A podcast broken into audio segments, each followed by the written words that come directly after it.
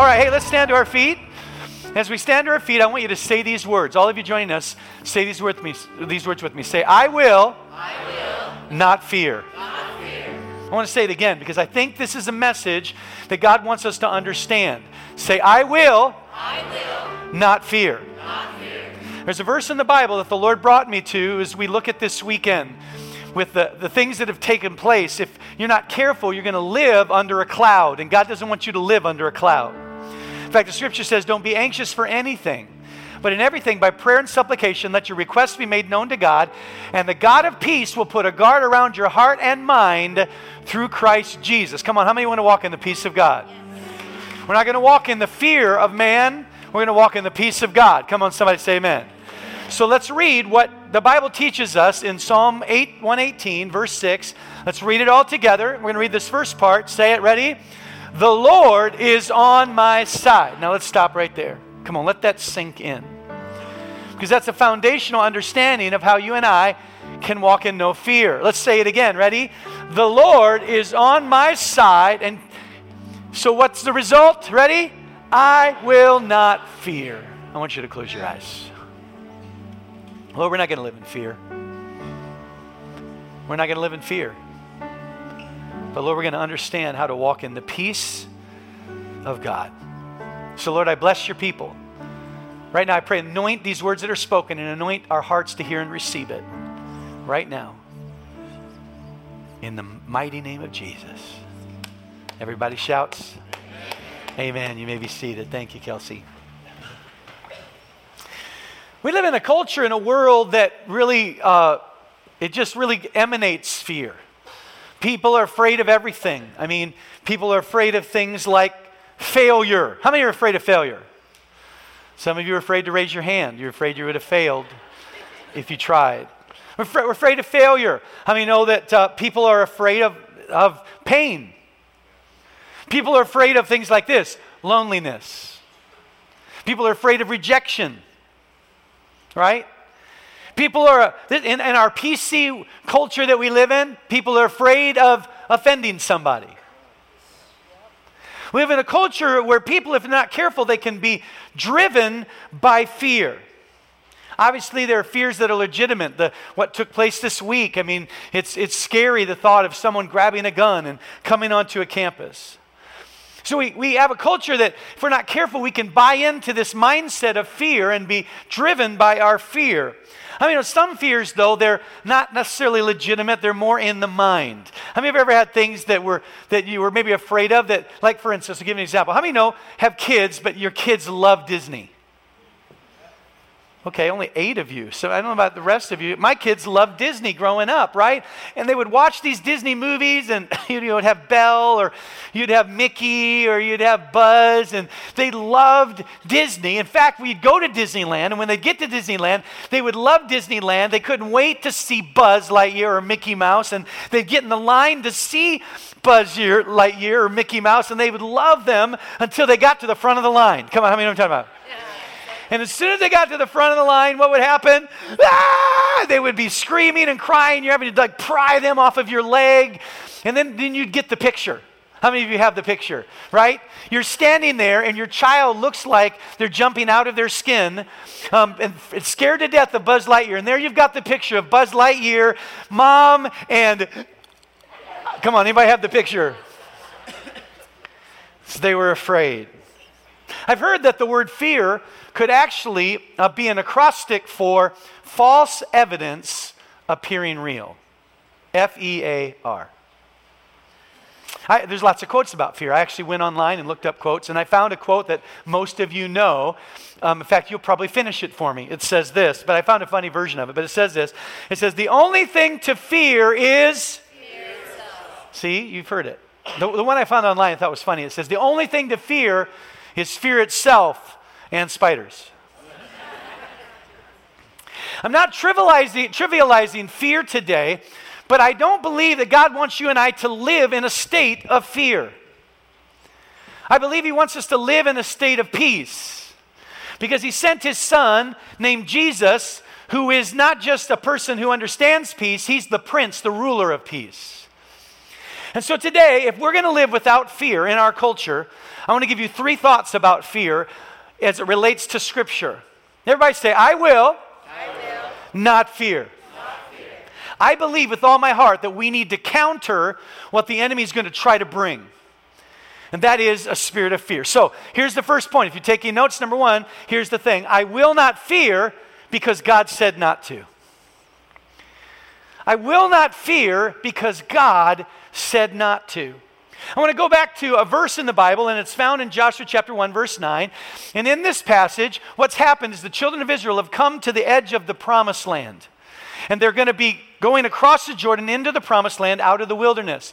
Here's the challenge the challenge is, is that Moses, their leader, has died, he's dead. And so now Joshua is the one who's supposed to take up the reins of leadership and lead them across. And I got to tell you, I have a feeling that, that um, Joshua had a lot of fear going on in his heart. He was feeling afraid. What if they don't follow me? What if they what if I can't? What if God doesn't do the kinds of things he did with Moses when he parted the Red Sea? He's got to lead these people and he's afraid. So what does God say? Here's God's command. Here's God's um, statement to Joshua. He says, "This is my what's the word? This is my command. Be strong and courageous. Do not be afraid or discouraged." He says, Here's what I'm telling you don't fear. He says, For the Lord your God is with you wherever you go. When I read this verse, here's what I find interesting is God didn't say, when it comes to fear, hey, here's my suggestion. He didn't say, hey, oh, here's my advice. Or he didn't say, you know, this is a good idea for you to consider. He actually lists this on the same level as the Ten Commandments. He says, This is my command. In other words, this isn't an option. You, you don't need to be over here, you need to be over here. You don't need to live in fear, you need to live in peace. This is my command. Don't fear. I will not fear because God said not to. But, but wait a minute, Pastor Jared. You know, I, I feel afraid. Uh, let me just say, sometimes we do. We feel afraid. Sometimes we feel certain things. I think that he said this because he knew that Joshua was feeling afraid of, a, of the uh, massive thing that he had before him to, to try to lead his people. But what's interesting is that, that even though Joshua was feeling afraid, here's what Jesus, or here's what God didn't say God didn't say, don't feel afraid. God said, Don't be afraid, because I believe what God is saying is this just because you feel afraid doesn't mean you have to be afraid. Come on, are you with me?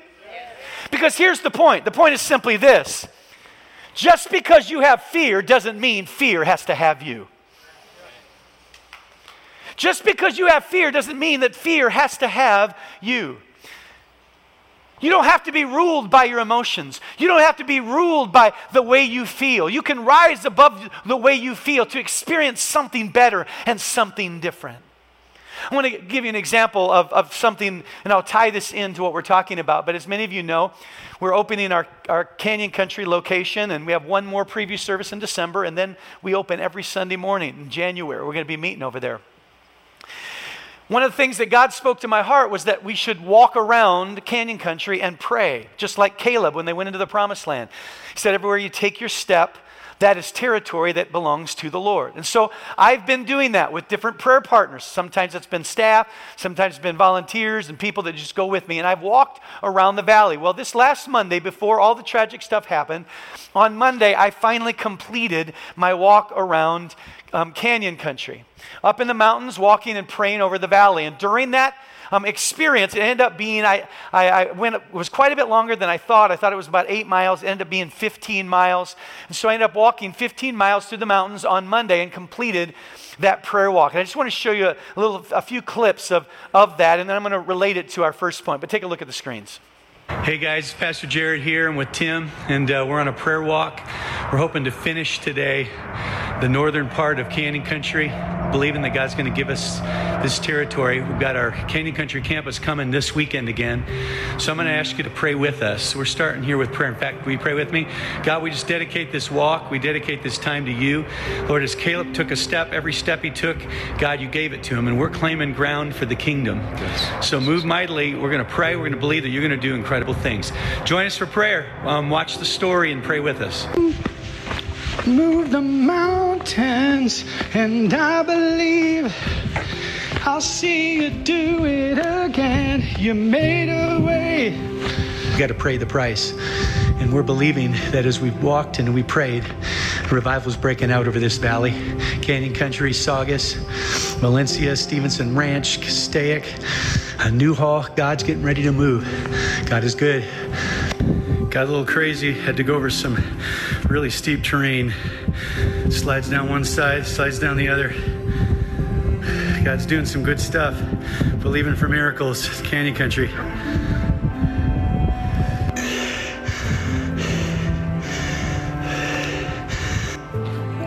Careful. They had the fire in this area. We're believing for God to send holy fire that brings repentance and purity, and that God will bring healing, restoration in this area. So pray with us for that. Move the mountains. Getting close. Almost there. Come on, look at it. This valley belongs to Jesus. When there was no way, and I believe. show you in just a second this area where we're actually walking where they had the fire. If you look, uh, you can see all of this area was burned and um, kind of goes around. God, take us higher. Take you and your family higher. Come on, take higher ground. In Jesus' name. Come to the end of my walk. I just have a little bit left. We turn it around here. You can see down to that water tower. I'm going down to those roads down there. This valley right here, I've walked almost 16 miles today. All right, guys. This is the end. I'm running. I've got blisters. They're killing my feet. I didn't expect for it to be so long today. I gotta tell you, it feels good to know that I made it. It feels good to know God's gonna honor his promise. Miracles are coming. Santa Clarita Valley.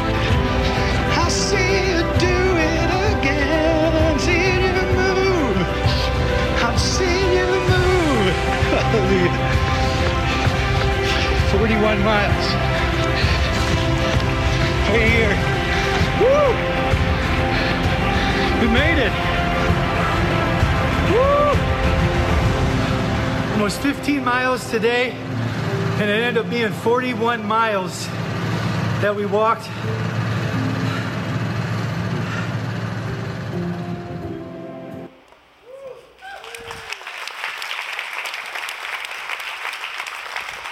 If you were watching the video, there was a spot there where you could see um, Tim uh, was with me, and he was walking on this mountain top. And it, the way that it looked on the video, you couldn't quite see how steep it was, but it was incredibly steep. On each side of the, the mountain was like a 150 yard just drop. It was, you know, maybe at an angle like this. And the, the path that we were walking on was this wide. Now, have you ever done something and you haven't thought it through? Well, I hadn't quite thought it through, and what I hadn't really thought through is that I'm scared of heights. We're talking about fear. I'm scared of heights. And when I got to, you could see it when he was walking behind him. There was this one area where the mountain went up about 20 to 30 feet and then came right back down. But it was very steep, it was very, very uh, narrow. And when I got there, I'll be honest with you, I did not feel like continuing. I felt like quitting. But I had a decision to make. Am I going to operate in my feelings or am I going to operate in my faith? Am I, fo- am I going to focus on I feel, how I feel or am I going to focus on the destination God's called me to? And so for me, I had to overcome my fear, and I literally, and I'm not embarrassed to say this, I literally got on my knees and my hands and I crawled over the top of that mountain because I was afraid standing up with a, heavy backpack on. The rocks were loose. If I walked and stepped wrong, you could see on the, the, next slide when they were coming down, we literally, as he was walking, I was below him, rocks were, were rolling, big rocks were rolling down. So I got on my hands and knees and I climbed over the, the mountain because I didn't let my feeling determine. You see, the question is you can have fear, but does fear have you?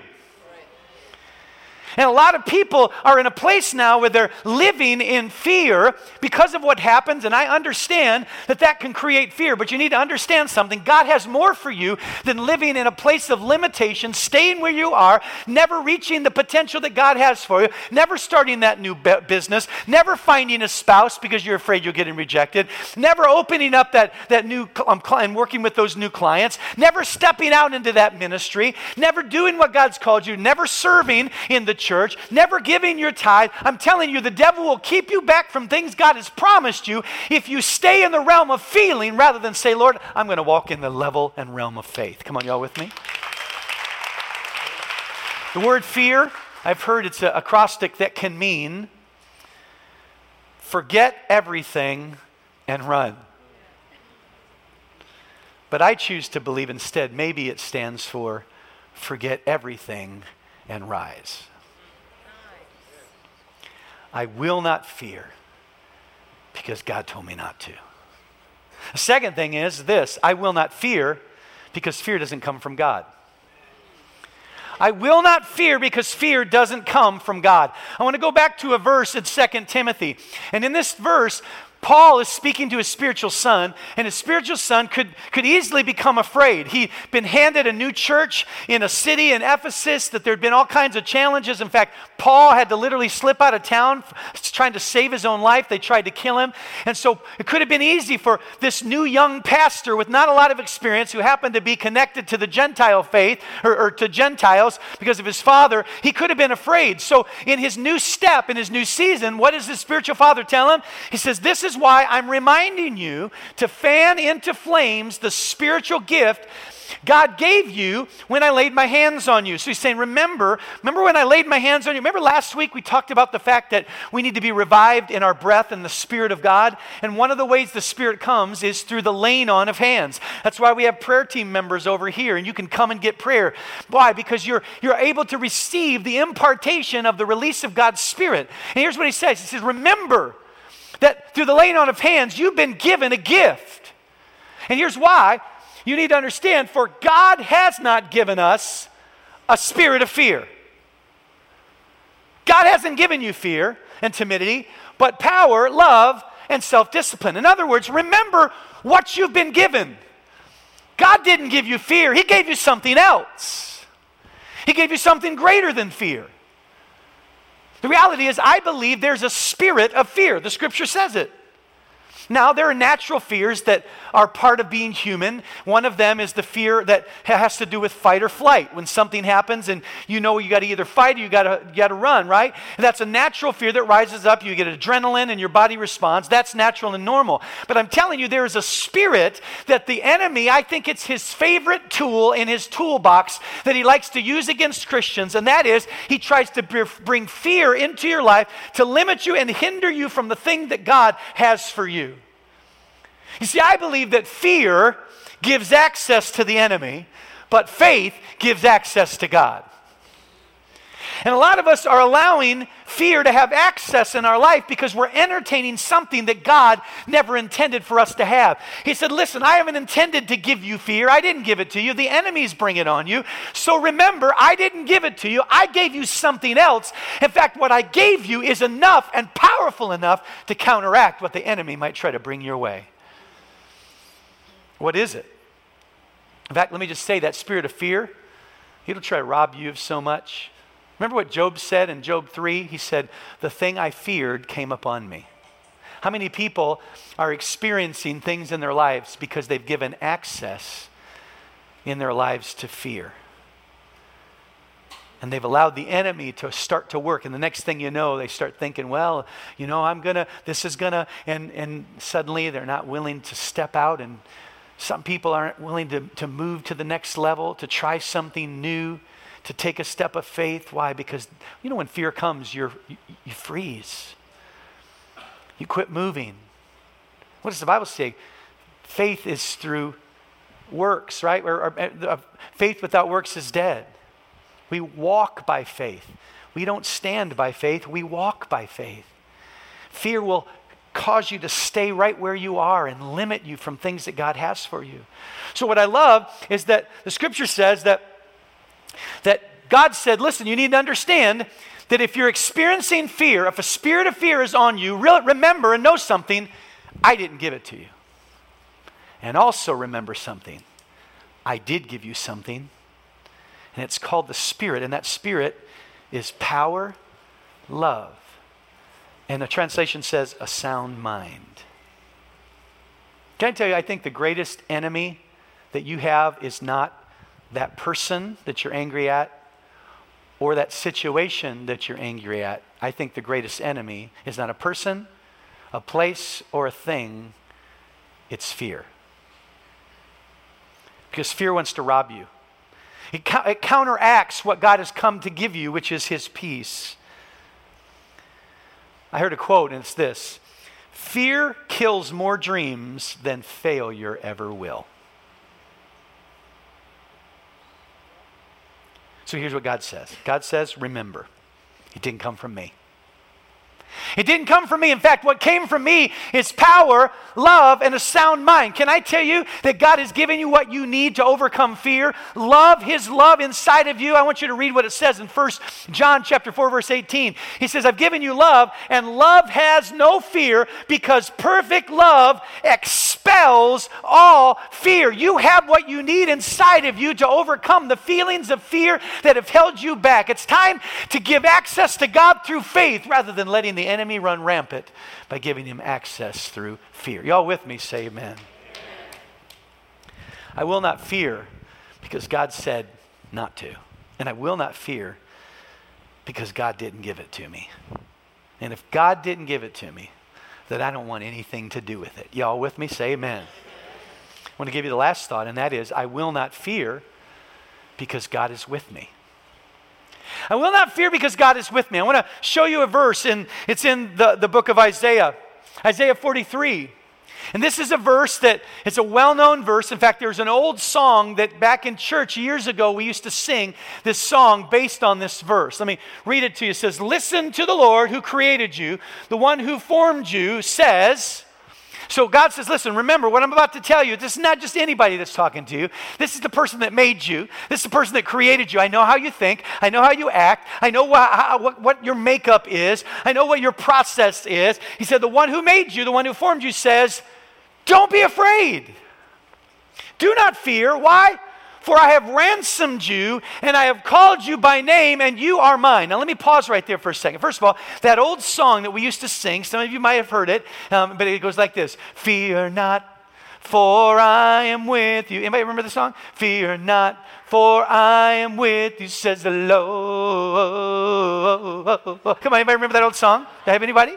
Any takers? You remember that one? Right. The best part was the oh. Anyway, sorry. Some of you, just, I digress. I digress.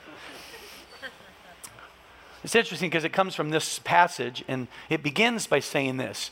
Here's why you don't need to fear because I have ransomed you. I made you and I ransomed you. The word ransom there is the same word, can be translated redeemed.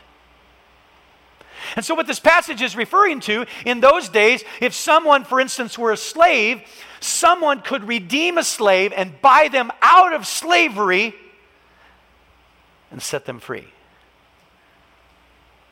I've redeemed you, I've bought you, I've ransomed you. God said, I made you, I created you, and now I've purchased you. I've redeemed you. Reminds me of a story I told a few months ago, and it was a story about a little boy who created and built this little sailboat.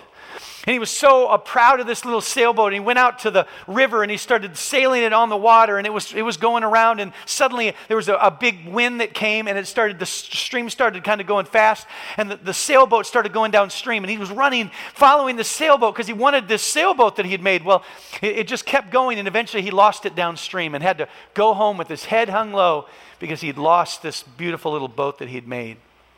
One day, a few days later, when he's walking home from school, he walks by the store, and in the window, guess what's in the window? His little boat that he had created. He gets all excited and he runs in and he says, Hey, uh, Manager, uh, Mr. Manager, that boat, that's my boat. And the manager said, I'm sorry, young man, but that's not your boat. That's our boat. We bought it, but you can have it as your boat if you want to buy it for a dollar. How many know this is a really old story if he was able to buy a boat for a dollar? Come on. Come on, anybody remember when candy was only, uh, a candy bar was only 25 cents? Come on, you remember that? So I had in the first service someone goes, five cents. I remember when it was a nickel. Come on, that's going back a ways right there. It was a dollar for this boat. He was devastated because that's a lot of money. He walks out of the store, goes home, and when he gets home, he's like, wait a minute. And he goes to his, his piggy bank and he empties it out and he starts collecting all of his money. Just so happens when he collects all his money, he counts a hundred pennies he has one dollar. So he grabs his pennies and he runs back to the store and he runs in and he says, There, Mr. Manager, I want to buy my boat. And he throws the money down on the counter and the manager says, Okay, you can have your boat. And he grabbed the boat. And as he walked out of the store holding that boat in his arms, he looked at that little boat and he said, I made you and then I bought you. You're twice mine. And that story is an illustration of I have ransomed you. God created you, and we tend to go off our own way. But God loved you so much that not only did He create you, He bought you. How did He do it? He sent His Son, Jesus Christ, who died on a cross. And the Bible says that He paid the price for your debt, your sin. We all had a price. It's called the wages of sin is death. And because He paid the price, He bought you, He redeemed you, and you're twice His. And so He says, Listen, you don't have to be afraid because I've got you. I've bought you. I created you, and I am with you. You're not in this alone. I have ransomed you. Do not be afraid. I will not fear, says the Lord, because he's ransomed me. Not, not only that, in fact, can I read you a scripture in, in uh, Romans? Look what it says in Romans 8. It says, For all who are led by the Spirit of God are children of God. So you have not received a spirit that makes you, what's the next word? Fearful slaves Instead, you received God's Spirit when He adopted you as His own children. Now we call Him Abba Father. Because He created you, because He made you, because He's adopted you, and He's redeemed you, you don't have to be fearful. I will not be afraid. I will not fear, for God is with me. It's interesting. Let's go back to Isaiah. And Isaiah says, Don't be afraid. I've ransomed you. You're mine. And then he said this When you go through the deep waters, I will be with you. And then he goes on to say, and when you go through the rivers of difficulty, you will not drown. And when you walk through the fire of oppression, you will not be burned up, the flames will not consume you. For I am the Lord your Savior. Do not be afraid, for I am with you. I will not fear, for God is with me. You know what I find really interesting about this phrase in the, in the scripture? He, he didn't say, if you go through the fire. He didn't say, if the waters rise and you're in a flood. From the very beginning, before you even created, when He formed you, He said, when you go through the fire. Because the reality is that God knows. In fact, it's, it's, the words of Jesus being echoed earlier on in history. Remember when Jesus said, now, uh, this is kind of crazy if you think about it and you just look at, at phrases. He starts by saying, I say, I say this to you to give you peace. He says, In this world, you will have troubles. Doesn't sound very peaceful. But then we realize that it's not a period at the end of that statement, it's a comma. Because he says, I, have given, I've said this to give you peace because when you have trouble, be of good cheer, for I have overcome the world. I am with you. I will not leave you. I'm a friend that sticks closer than a brother. Lo, I'm with you unto the end of the age. Jesus says, listen, not if you have trouble, but when you have trouble, you need to understand something. You don't have to be afraid. Why? Because I've got you. I, am holding you. You're not in this alone. You're not by yourself. I will not fear because God is with me. Reminds me of a story that I read, and it's a story about a woman who called a silversmith and made an appointment to watch him do his work. As she watched, he held a piece of silver over the fire and let it heat up. He explained to the woman that he was refining the silver. And he said, You need to hold the silver in the middle of the fire where the flames are the hottest to burn away all the impurities. The woman thought about God holding us in such a hot spot. Then she thought again about the verse that says that he sits as a refiner and a purifier of silver. She then asked the silversmith if it was true that he had to sit there in front of the fire the whole time the silver was being refined. The man answered, Of course, yes. He said he not only had to sit there holding the silver, but he had to keep an eye on the silver the entire time it was in the fire. Because if the silver was left even a moment too long in the flames, it would be destroyed. The woman was silent for a moment, and then she asked the silversmith, Well, how do you know when the silver is finally refined? And the silversmith looked at her and said, Oh, with a laugh, Oh, that's easy. When I can finally see my image in it. You see, oftentimes we think, well, wait a minute, why, why do I have to go through the fire? Wait a minute, why are problems coming? I'm a, I'm a Christian, and when you're a Christian, you don't have problems. No, God said, in this world, you will go through fires. In this world, you will go through troubles. In this world, you will have issues that are difficult that you don't understand. But here's what you need to know that when you're in the fire, God is holding you.